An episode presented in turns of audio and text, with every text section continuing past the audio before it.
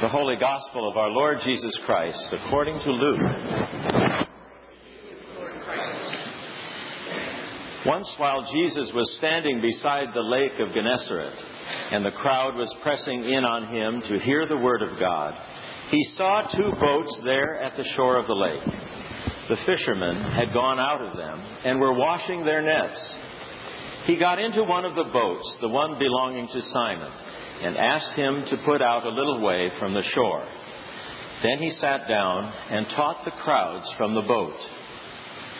When he had finished speaking, he said to Simon, Put out into the deep water and let your nets and, and let your nets for a catch. Let down your nets for a catch. Simon answered, Master, we have worked all night long, but have caught nothing. Yet if you say so, I will let down the nets. When they had done this, they caught so many fish that their nets were beginning to break.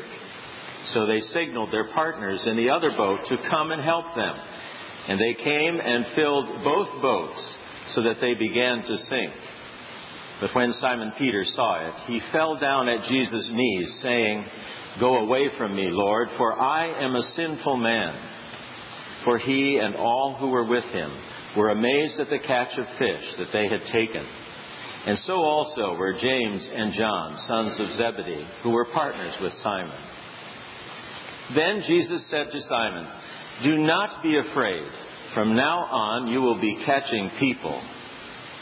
When they had brought their boats to shore, they left everything and followed him. The Gospel of the Lord. Praise, to you, Lord Christ. May the words of my mouth and the meditations of our hearts be acceptable in your sight, O God, our strength and Redeemer. Amen. First, I would like to say that I'm thrilled and delighted to be here. I've been here since early this morning. Had the wonderful opportunity to celebrate Eucharist and to preach at the 8 o'clock and to lead a lively discussion at the 9 o'clock forum. I've known Tony and Nick for a number of years, and it's a privilege for me to be here and as many of you know, Nick is replacing me at All Saints in Stoneham. Thank you for having me. In the great African American tradition of gospel music, we know that those who toiled in the fields of the plantations of the South sang.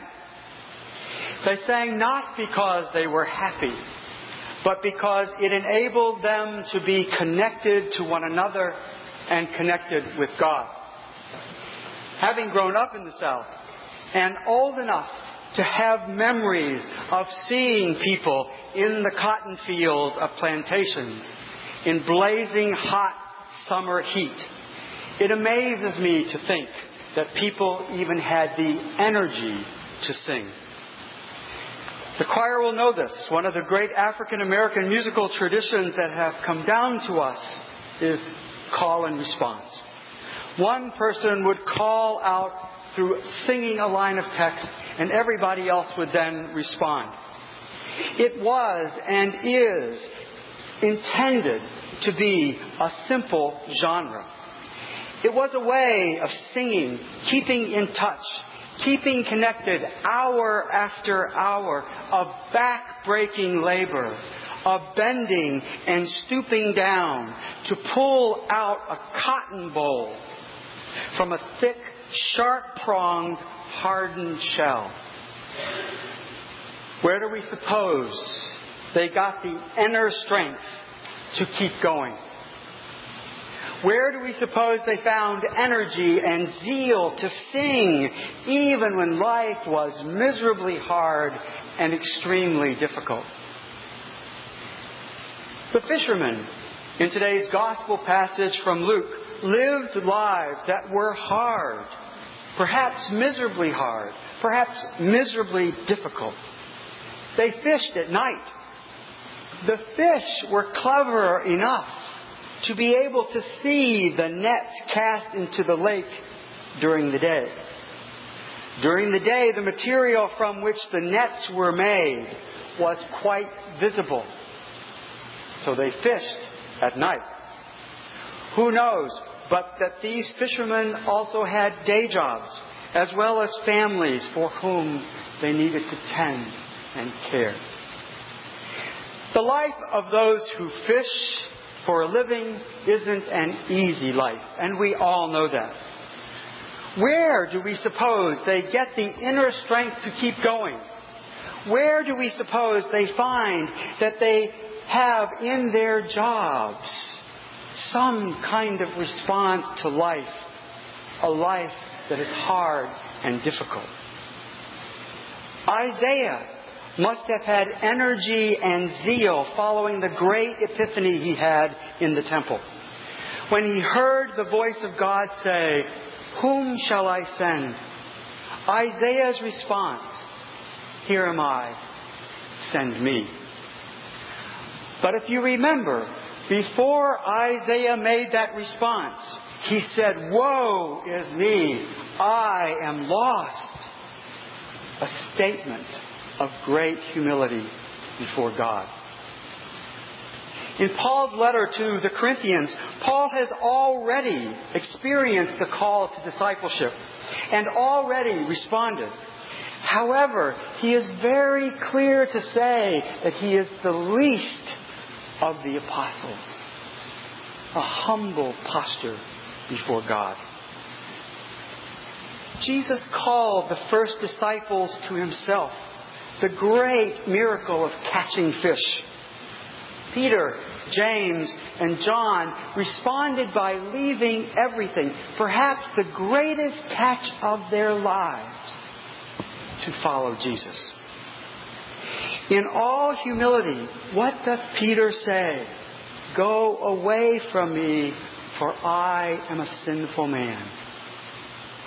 In all three of these accounts, the call of God was real and responses required great strength. Where did they find the energy and zeal to let go of what they knew, to embrace a life of the unknown, a life that was potentially not easy, a life that for all but one of the apostles ended in death? The ultimate sacrifice of discipleship. As I studied and prayed this past week with these passages, the aspect of call was almost too easy. What finally came to me was that call is certainly a very real and treasured thing for us in the Christian tradition. But how can we find the strength energy and zeal to respond with the yes that is needed. When God calls us to God's self, when God calls us out of our comfort zones to follow, when God shakes up our lives with stirrings of the Holy Spirit, what do we need to respond?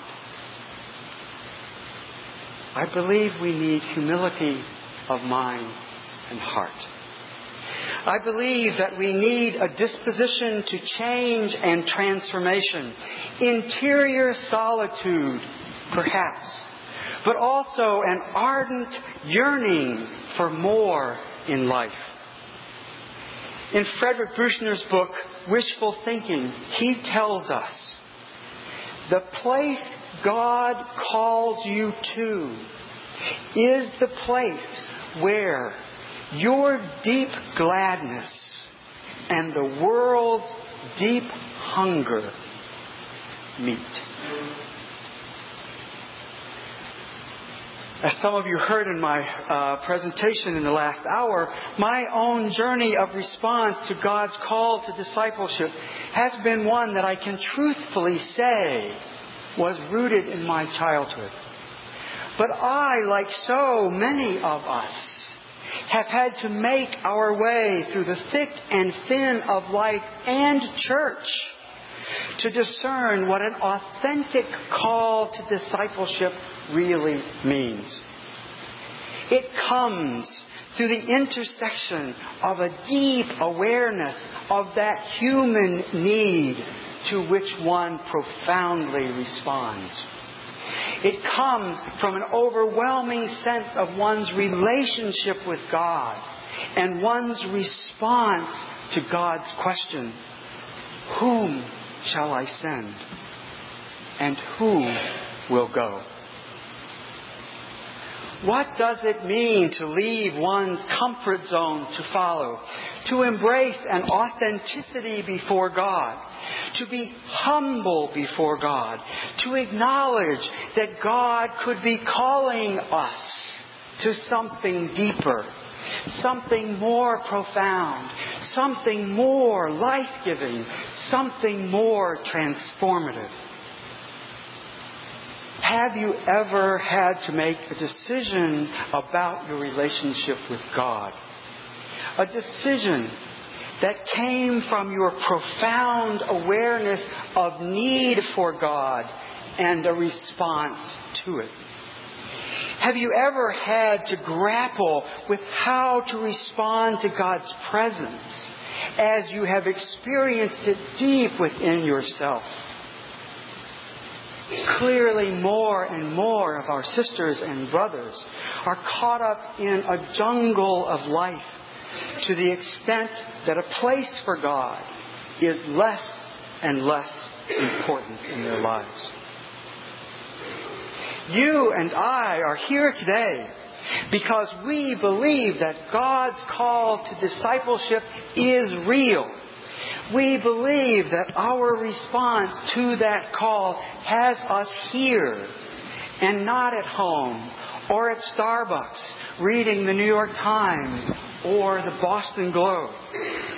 Our response to the word we hear and the Eucharist we share can and perhaps should shake up our lives.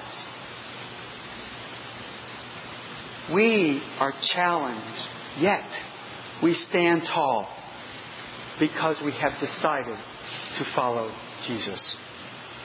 The ups and downs of our lives, the sadness and fears that we experience, the pain and suffering of illness, loss of loved ones, ends of relationships, unemployment and underemployment. None of these things can keep us from the profound love of God that holds us no matter what happens to us in life. That love embraced Isaiah. That love embraced Peter, James, John, and Paul. And it is that love that embraces us as well. A love that we can deny, but that we cannot escape. God's love is freely and generously given. It united the slaves in the cotton fields of the South and our sisters and brothers trapped in rubble and sadness in Haiti. It is a bond that unites us to God and to one another. Our profound awareness of the needs of others and our authentic response are born out of our deep connectedness with God's powerful love. A love that we experience in our personal lives as well as in the community of faith we call church. We come in response to that love and we go in response to love others in return. Amen.